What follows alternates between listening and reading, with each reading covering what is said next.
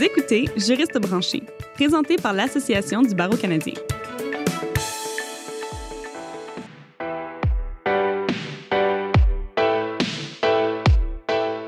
Bonjour et bienvenue à Juriste branché. Je suis votre animatrice, Catherine Provost.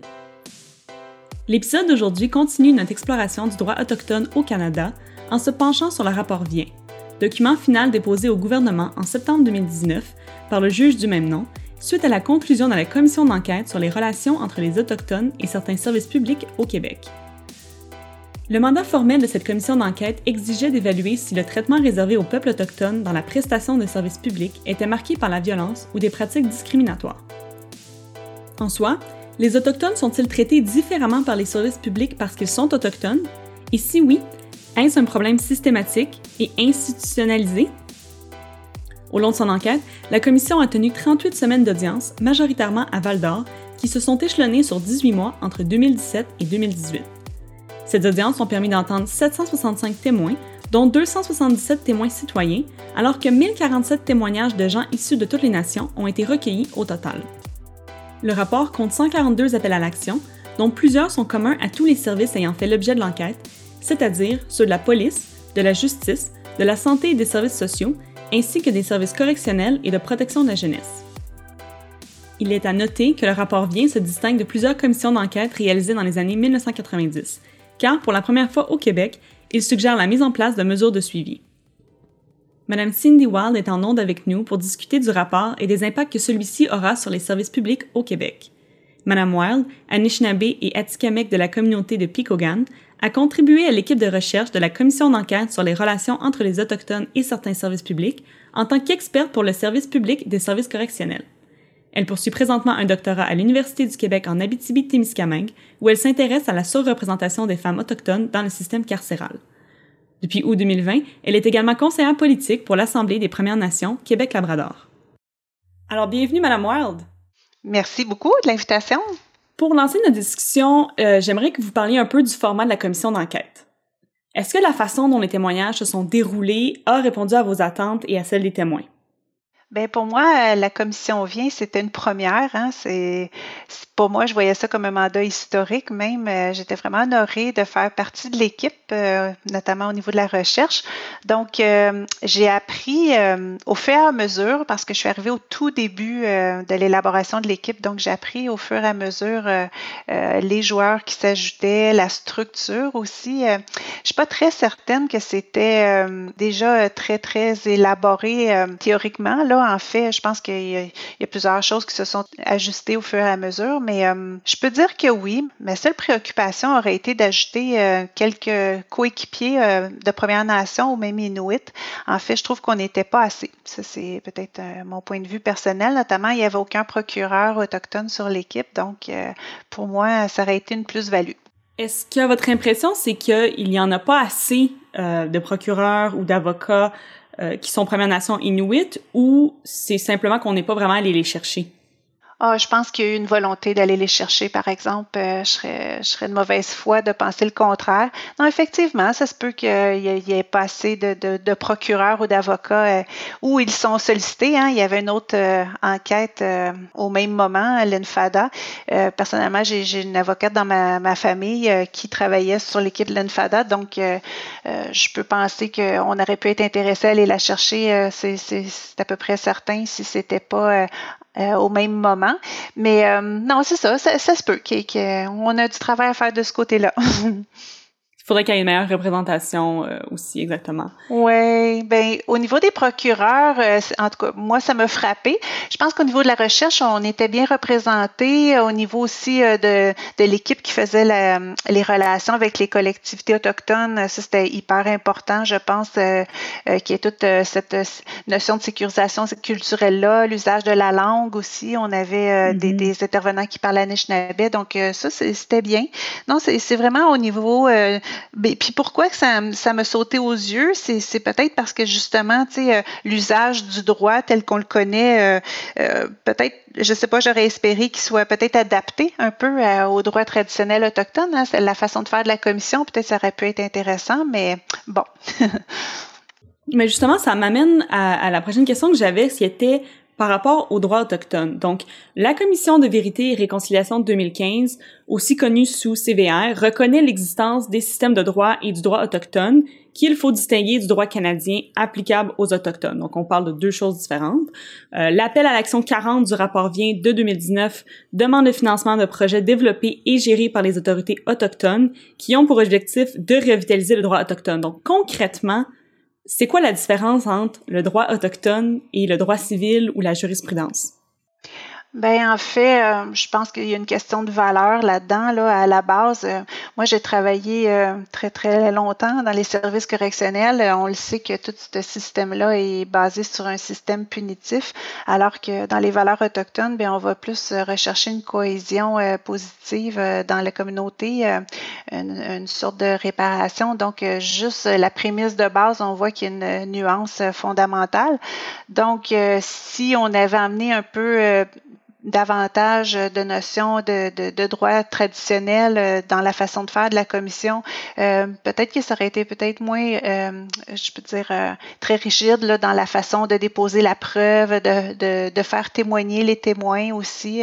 je trouvais que c'était très, très structuré comme à la cour, justement. Puis je suis pas certaine que c'était peut-être la façon la plus habile d'aller faire parler certains témoins sur des sujets très sensibles, comme par exemple, tu sais, au niveau de la protection de la jeunesse, au niveau des services correctionnels, on a eu peu de témoignages. Euh, je suis pas surprise, euh, étant donné la structure, mais étant donné aussi euh, les les barrières qu'impose cette structure-là parce qu'il fallait des ententes avec les services correctionnels, il fallait des, des, des, permissions au niveau de la sécurité. Hein. Il y avait plein, plein, plein de défis finalement à remonter parce qu'on a utilisé euh, cette sorte de droit-là, à mon avis. Euh, je pense qu'on aurait pu faire les choses de, de façon peut-être un petit peu plus simple, mais euh, bon. Mais si on avait suivi justement une approche plus de droit autochtone, comment est-ce que ça serait passé l'écoute des témoignages, par exemple? Bien, je pense que ça aurait été moins formel. Euh, le juge vient a fait un travail d'écoute extraordinaire. Ça, euh, quand on le regarde, j'en revenais pas. J'en revenais pas euh, comment à, à chaque fin de témoignage qui, qui, revenait et résumait ce qui avait été dit ou répétait ce qui lui apparaissait avoir été important dans le témoignage qui, qui, avait été présenté devant lui. Donc là-dessus, c'est pas ça, mais c'est plus comme au niveau de, de de l'échange, c'est moins, c'était moins fluide, c'était plus, euh, plus euh, bon témoignage. Après ça, ben, le procureur euh, posait ses questions. Là, il y avait un retour, il y avait des, des, des, pièces déposées en preuve. Si elles n'étaient pas déposées en preuve, ben, on attendait de les déposer avant d'en parler. Donc, c'était très, très formel. Je ne sais pas si c'était nécessaire. Vraiment, comme je vous dis, moi, c'est ma première commission d'enquête. je, je sais bien là qu'il y a une structure. Je veux pas dire qu'il faut pas que ça soit aussi euh, structuré, mais peut-être différemment, moins formel justement. Toutes ces structures là qui sont, on va se le dire, coloniales, sont, ils ont été comme un peu euh, répétées. Et on parle d'une commission qui qui qui, qui s'en va enquêter sur euh, des possibles situations de discrimination et de racisme dans les services publics. Donc, je sais pas, on aurait peut-être pu juste mettre la table autrement, peut-être pour un peu plus comme une table ronde, une discussion ouverte. Exact, oui. Donc, un peu dans la perspective de réconciliation, euh, puis oui, de, de compréhension que c'est pas seulement juste de donner ses, son histoire, attendre de voir comment ça va être euh, reçu du côté euh, juridique? Non, c'est ça. Puis il y a certains, euh, certains témoignages, tu sais, j'ai vraiment compris qu'il y avait une préparation nécessaire, évidemment. souvent, c'est pour mettre à l'aise le témoin qui est nerveux et tout ça. Ça, je comprends tout ça et c'est parfait. Sauf que ça avait le contrebalan un peu peut-être négatif de, de, de statuer le témoignage dans ce qui avait été préparé, c'est-à-dire que le témoin ne pouvait plus sortir de, de ce qui avait été préparé comme cadre. Donc, euh, ça, je trouvais ça. Puis on, l'a vu à, quelques témoignages que à certains moments, la personne voulait sortir du cadre ou en ajouter ou aller ailleurs et c'était pas permis parce que ça n'avait pas été préparé ainsi. Donc, euh, ça, j'ai trouvé ça comme euh, un peu dommage pour la personne qui témoigne, mais aussi pour, pour, pour nous, là, qui était l'auditoire. On voulait savoir ce que la personne elle avait ajouté finalement de façon spontanée ou dans, dans l'effet du moment. Tu sais, parfois, on a des, des, des beaux détails. Oui, des fois, ça nous revient aussi. Exact, exact. Et dans ce cadre un peu plus, euh, disons, colonial, mm. euh, est-ce qu'on avait mis un espace pour euh, le chant, le poème, l'art, donc d'autres façons de s'exprimer que juste de témoigner? Je pense que oui. J'espère que les gens se sont sentis à l'aise. Euh, moi, j'ai eu la chance d'aller dans les bureaux de la CRP à quelques reprises à Val d'Or et euh, il, y avait beaucoup d'œuvres d'artistes autochtones. L'environnement était très positif à cet égard-là. Hein. Dans la salle d'audience, quand c'était euh, à Val d'Or, ben, on voyait qu'il y avait, les tables étaient placées en cercle. Il y avait le gros capteur de rêve, d'ailleurs, qui ont fait don à l'UCAT par après, la commission vient. Euh, donc, oui, il y avait certains éléments, euh, les prières aussi, euh, les mots de bienvenue des aînés et, la fermeture des séances. Donc, ça, je trouvais que c'était une belle sensibilité, un, beau respect. je pense que oui, j'espère que les témoins se sont sentis vraiment interpellés par ce qui avait été mis en place. Là. Et selon vous, en voyant cette ouverture à accepter d'autres types de, témoignages avec l'art, entre autres. Est-ce que vous croyez qu'il y a une, une ouverture ou un intérêt à accepter le droit autochtone comme troisième type de droit au Canada, donc en s'ajoutant au droit civil et à la jurisprudence? Bon, ben moi, je travaille pas en droit, mais j'ai travaillé dans le système de justice canadien euh, assez longtemps pour euh, savoir euh, sans problème vous affirmer qu'il y a beaucoup de résistance. plusieurs personnes se demandent au nom de quoi il, faudrait adapter soit nos façons de faire ou encore mieux pour nous les changer.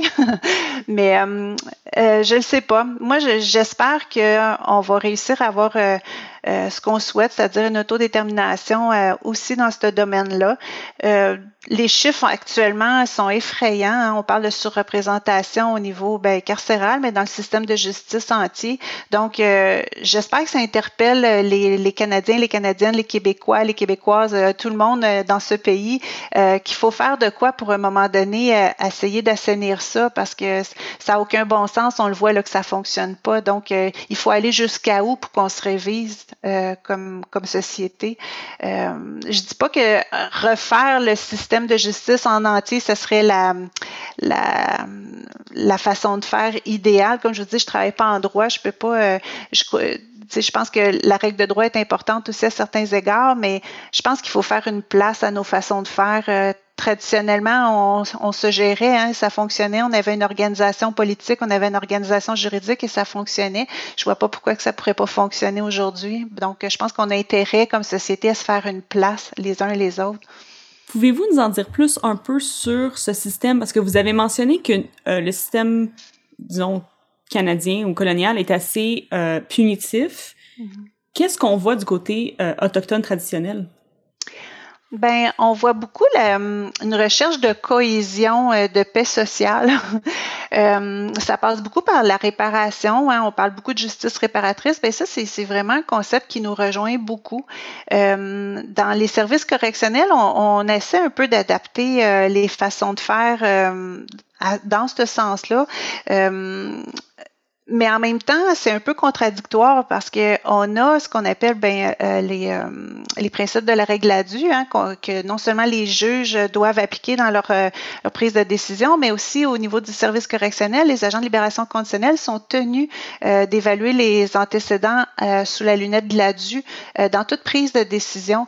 Donc, en fait, ce que ça devrait faire, c'est de, d'ouvrir euh, un peu le, d'avoir une ouverture d'esprit sur le concept euh, non punitif, c'est-à-dire de trouver des, des, des, des, alternatives, euh, des façons de faire pour réparer au lieu de, de, de continuer dans, dans, dans la coercition.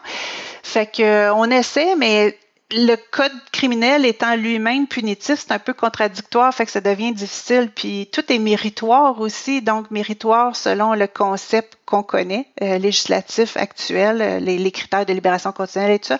Donc, euh, c'est ça, c'est des vœux, c'est très légitime, je pense. Je pense que les, certains gens qui ont pensé à ça, ils, ont une bonne volonté, mais dans les faits, c'est difficilement praticable. vous avez parlé plutôt de votre, votre expertise dans le système carcéral hmm. et vous avez une expertise particulière sur la surreprésentation des Autochtones au sein de celui-ci. Que dit le rapport Vient à ce propos? Ben, en gros, ce qu'il dit, c'est qu'il y a une surreprésentation carcérale euh, dans le système provincial québécois. Euh, pourquoi je le précise? Il y en a pour certains qui peuvent penser, ben oui, c'est à ça que ça sert. Non, pas du tout. C'est que, euh, non, c'est que depuis, la, depuis à peu près 25-30 ans, la surreprésentation carcérale des Autochtones, elle est décrite comme étant vraiment euh, au niveau national. Hein, et c'est souvent basé sur les chiffres de l'Ouest canadien. Euh, mais des études précises sur euh, la situation au Québec euh, ne sont pas nombreuses. Euh, on l'a vu quand les, les, les, travaux à la Commission Vient ont débuté, on s'est buté à un manque flagrant de, de données ou de, de recherches qui pouvaient nous donner, dresser un portrait clair finalement. Ben, elle a permis ça d'aller chercher euh, un portrait euh, actuel de ce qui se passe dans les services correctionnels, euh, dans les prisons au Québec, notamment pour les femmes et aussi pour les hommes. Et ce que ça a amené comme conclusion, c'est que oui, effectivement, il y a aussi une surreprésentation carcérale dans le système au Québec, même si elle est moindre que dans l'Ouest canadien, elle existe pareil. Et notamment pour les femmes, pour les femmes, les femmes, on, on s'est rendu compte qu'elles ont une double surreprésentation dans leur surreprésentation finalement elles sont, euh, elles sont plus représentées que les hommes autochtones encore. Donc, euh, ça, c'est les grandes conclusions. Mais euh, écoutez, le, rapport a permis aussi de mettre en lumière ben, que effectivement aussi ici les échelles actuarielles, par exemple, les outils d'évaluation, je parle, là, ne sont pas adaptés et que de, de toutes les barrières euh, systémiques qui peuvent exister dans le service correctionnel national, bon, on les retrouve peut-être à plus petite échelle, mais on les retrouve pareil dans le système provincial. Je pense à la langue, je pense à la présence euh, de services spirituels, je pense à, des outils qui permettent à ces gens-là de réintégrer euh, la société aussi rapidement que des allochtones, par exemple, mais il manque de services. la situation géographique peut causer aussi des problématiques. Donc, c'est ça, ça, ça a mis en lumière finalement qu'on a du travail à faire. oui, donc avez-vous des données sur le taux d'incarcération des Autochtones versus euh, la population générale? Oui, ben en fait, les Autochtones au Québec représentent 2,3% de la population totale, euh, dans la population générale, je parle. Et quand on parle de surreprésentation, ben on obtient un facteur de surreprésentation qui est de 6,8 pour le Canada et de 2,2 pour le Québec plus spécifiquement.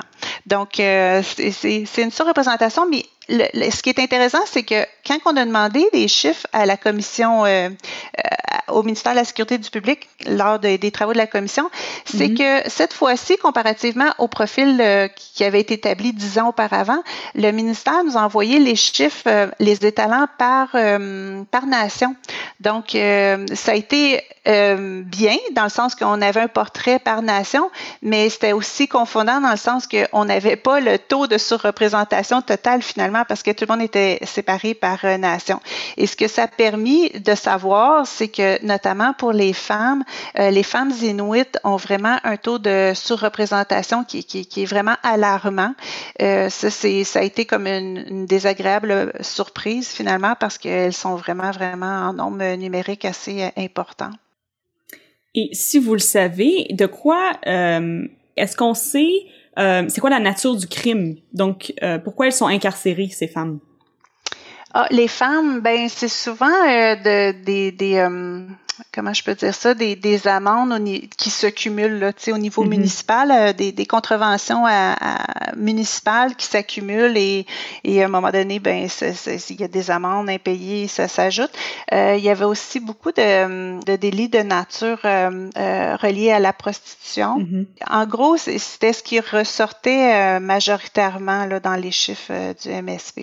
Donc, on parle pas de cas de violence euh, extrême euh, à grande échelle. Ben, au provincial, hein, c'est des sentences de deux ans, moins un jour et moins. Là, donc, euh, on avait de tout. On avait, mm -hmm. euh, on avait vraiment un portrait comme étalé. Euh, C'était assez difficile de dire, mettons, les sentencés, mettons, de un an et plus, voici le portrait en termes de criminalité. C'est pas comme ça que les chiffres nous ont été présentés.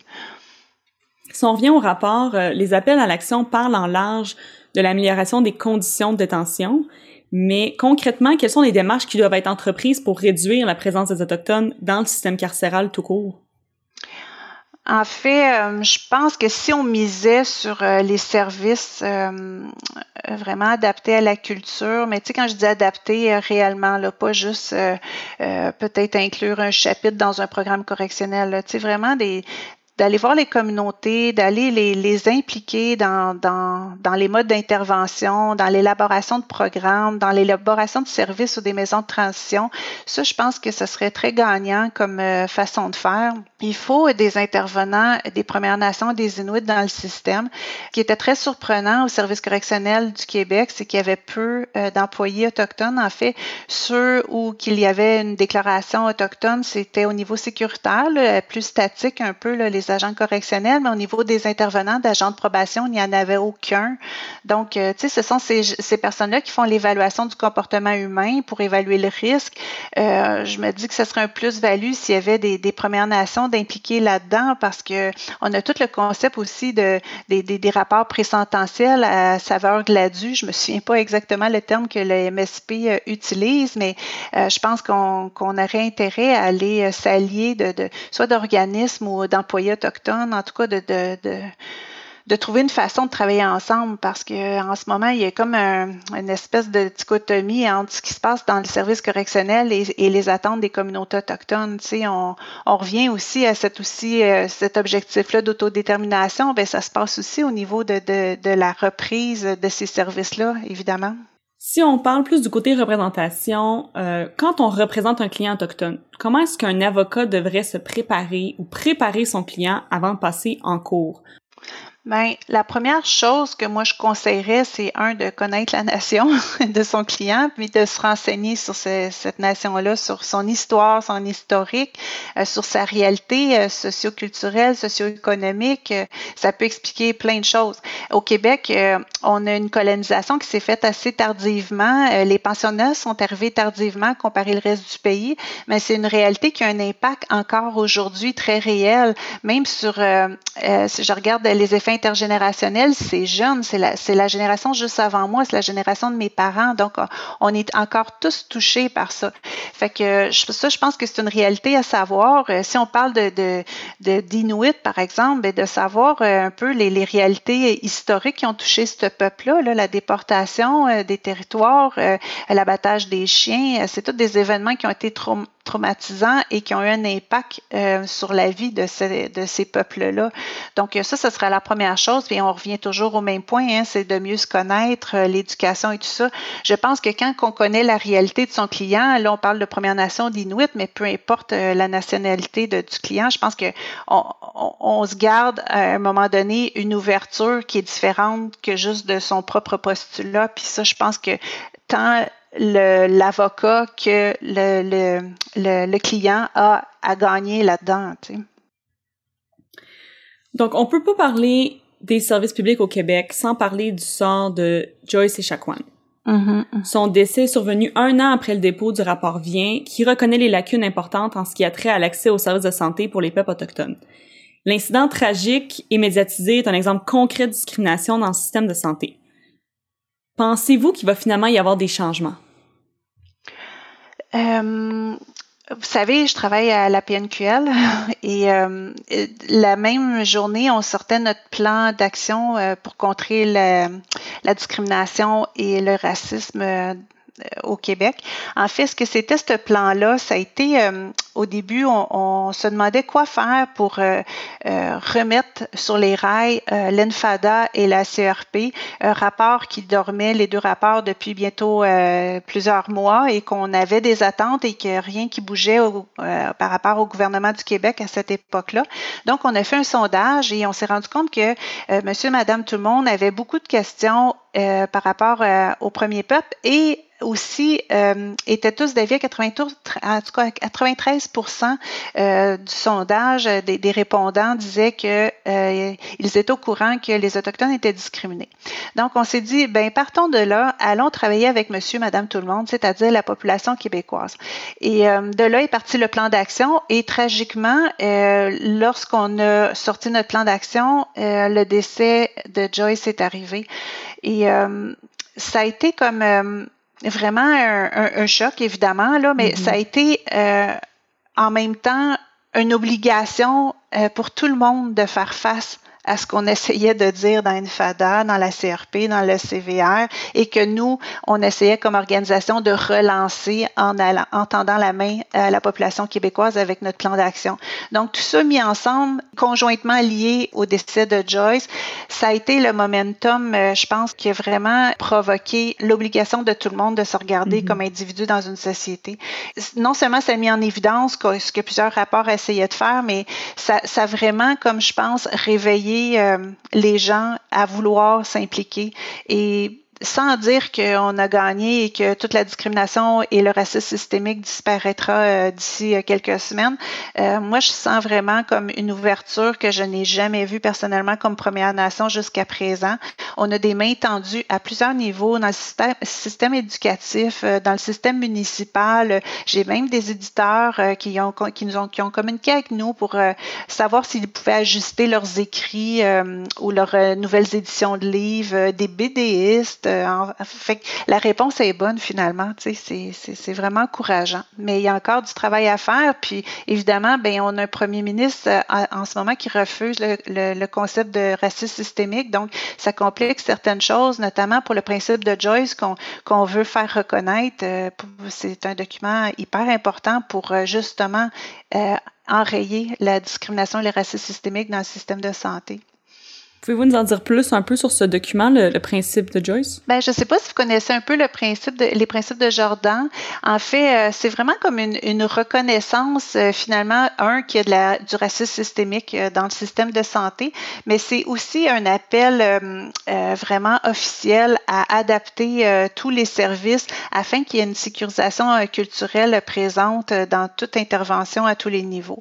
ça peut impliquer, quand on parle de sécurisation culturelle, ça peut impliquer euh, au niveau de la barrière linguistique, au niveau des façons de faire, euh, au niveau de la présence de la famille. Ça mhm. peut, euh, euh, les fameux vols nolisés, là, qu'il y a interdiction que la famille accompagne le patient. il, y a, il, y a, tellement de, de, sphères à aller toucher. Dans le fond, la commission vient les avait bien mis en lumière, ce qui est arrivé à Joyce malheureusement, mais c'est un peu d'appliquer tout ce qui avait été recommandé finalement. Là. Et euh, suite à, euh, au décès de Joy, suite au, principe de Joy, est-ce que vous croyez que les municipalités, plus que la province, devraient s'engager à respecter un plan d'action qui cible les appels à l'action du rapport Vient? Mais je pense qu'ils sont autant responsables, euh, tout le monde, mais je pense que le municipal, si euh, euh, là, on a une belle, une belle portée, là, ça va bien, on a des municipalités qui, qui, qui, qui, qui lèvent la main de plus en plus, qui se demandent comment adopter par résolution et tout ça. Et je pense que si on est de plus en plus à le faire dans des municipalités, c'est une gestion locale, hein, donc si on est de plus en plus, ben, ça, forcément, ça va rayonner sur l'ensemble du Québec. Donc, je pense que c'est une façon de faire qui, qui, qui, qui est très prometteuse. Moi, j'ai espoir. Euh, pour l'instant, euh, avec le gouvernement du Québec, il n'y a, pas de développement possible, donc euh, essayons autrement. on a une bonne réponse. Ça, va bien. Moi, je, garde espoir. Donc, justement, en parlant d'espoir, au bout de tout ça, est-ce que le rapport vient créer une lueur d'espoir pour les peuples autochtones au Canada? Euh, peut-être pas au Canada, mais au Québec, j'ose espérer un peu. Mais en même temps, je me rends compte que les gens ne le lisent pas tant. euh, on l'a vu dans les médias hein, avec euh, Joyce, euh, ce qui est arrivé. Malheureusement, mm-hmm. il y a certains gestionnaires qui ont comme ah, j'ai demandé à mon équipe de lire le rapport. Moi, j'en venais même pas de lire ça. Je me disais c'est décevant, c'est parce que le rapport vient. Je pense que il est bien écrit là, il est facile à lire, il est accessible. C'est pas dans une écriture scientifique euh, qui, est compliqué. Là. Donc, euh, puis il y a des fiches aussi pour les gens qui ne savent mm-hmm. pas. Il y a des fiches sur le site euh, qui sont des résumés finalement de ce qui a été constaté. Donc, je, trouve ça tellement accessible. J'espère que ça, peut toucher les gens, mais malheureusement, c'est ça. Je me rends compte que c'est pas tout le monde qui l'a lu. donc, je ne sais pas la portée que ça peut donner finalement. Là. Mais dans le rapport, il y a des mesures de suivi euh, qui sont censés s'assurer que les appels à l'action euh, vont être répondus, vont être euh, réalisés. Est-ce que vous croyez que c'est vraiment des mesures de suivi ou c'est c'est juste pour dire qu'on est on prétend faire prendre des actions? Ouf, c'est une question qui est difficile à répondre dans le sens qu'on a un discours politique dernièrement avec le changement de, ministre euh, à, aux affaires autochtones qui, qui, qui, veut qui veut être dans l'action et qui veut qui veut se mobiliser pour répondre aux, aux deux différents rapports, mais concrètement, qu'est-ce que ça va donner? Tu sais, c'est euh, il y, a des choses qui sont profondes là-dedans qui sont demandées, notamment au niveau des services policiers. Là, tu sais, euh, c'est pas rien ce qui est demandé, ce qui est par les chefs, et euh, c'est vraiment ce qui a été aussi entériné comme recommandation par le commissaire. Donc, est-ce que Québec va s'engager là-dedans? Honnêtement, rendu à ce moment-ci, j'ai des doutes, mais écoutez, l'avenir va nous le dire, mais tu sais, le temps avance, puis il n'y a pas eu le temps d'avancer tout ça encore euh, sur les 141 appels à l'action, là, on va se le dire. C'est, à NFADA, c'est la même chose, donc euh, je, ne sais pas. Je, je, suis de la nature optimiste d'habitude, mais il reste que c'est encore un rapport de commission d'enquête et vous savez un peu notre façon de, de, de, de, voir euh, les issues de tout ça, donc je sais pas. Ça serait quoi la prochaine étape? au lieu de toujours refaire des commissions d'enquête, de mm-hmm. refaire des, des, des, consultations de ce type-là, est-ce qu'il y a d'autres moyens qu'on pourrait pour rejoindre la communauté? Oui, absolument. Bien, en chasser la DNU DPA hein, dans, dans, un cadre légal, ce serait euh, le rêve. Est-ce que vous pouvez élaborer sur ces euh, acronymes? Oui, non, ben en fait, c'est la Déclaration des Nations Unies sur les droits des peuples autochtones. Euh, en fait, ce que ça dit, ben, c'est sur deux plans. Hein. C'est sur euh, enrayer la discrimination, toute forme de discrimination envers les premiers peuples, puis c'est aussi de favoriser une autodétermination. Je pense que comme pays et comme province, si on réussit à aller euh, résoudre euh, dans ces deux avenues-là tout ce qui englobe la DNU-DPA, ben on, on va être une société meilleure, on va être, euh, nous, les Premières Nations, on va être des peuples heureux, tu sais.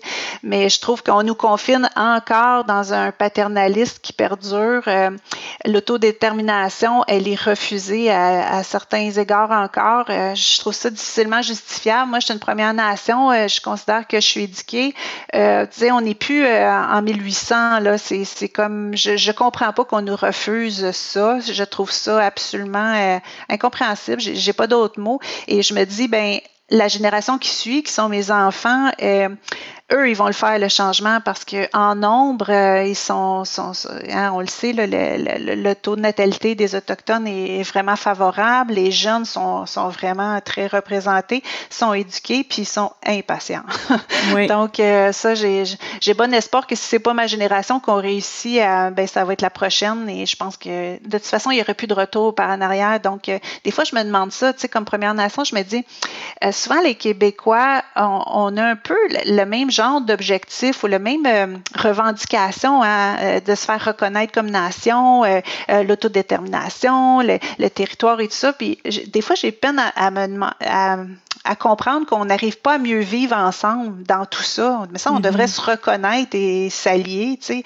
Euh, ça, des fois, je trouve ça un peu difficile. Puis je comprends pas qu'on le fasse pas maintenant parce que, mais quand le nombre, comme je vous dis, là, les jeunes qui s'en viennent, là, qui sont impatients, là, ben, ça va donner quoi comme résultat finalement si c'est encore toujours des batailles? Tu sais. Je pense qu'on n'a mm-hmm. rien, on rien à gagner à se battre. On devrait. Euh, on devrait s'entendre. Je suis bien d'accord avec vous. Merci. On devrait juste arrêter oui. de se battre pour euh, la couverture, tirer son bout de couverture, comme on dit. Et pour terminer, euh, moi j'aimerais avoir votre impression un peu au niveau de votre profession, votre présence politique. Vous côtoyez un grand nombre de gens qui viennent de tous les milieux. Est-ce que vous voyez cette vague de changement?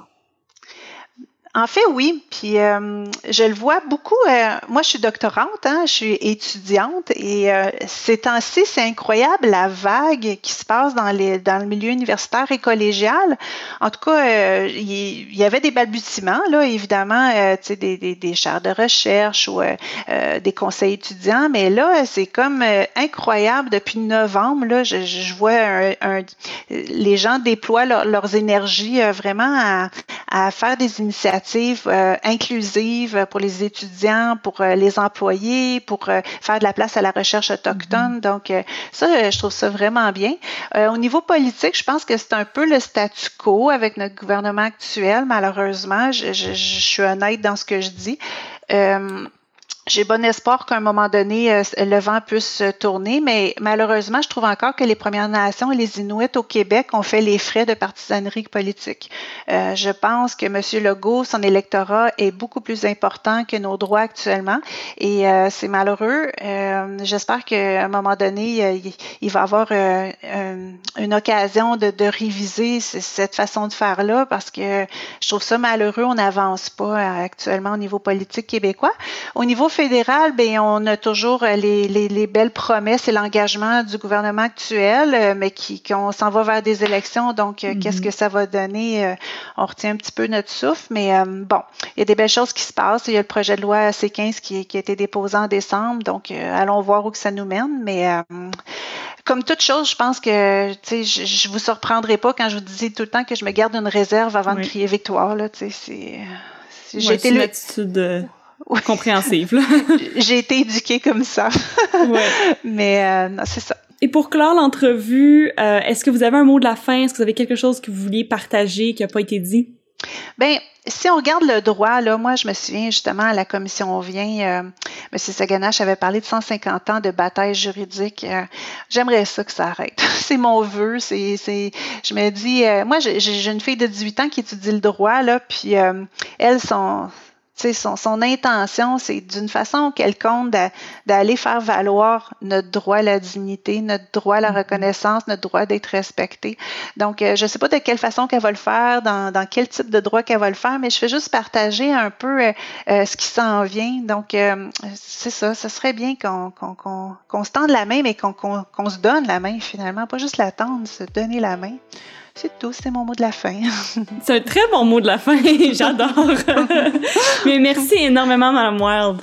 Ben, ça me fait plaisir.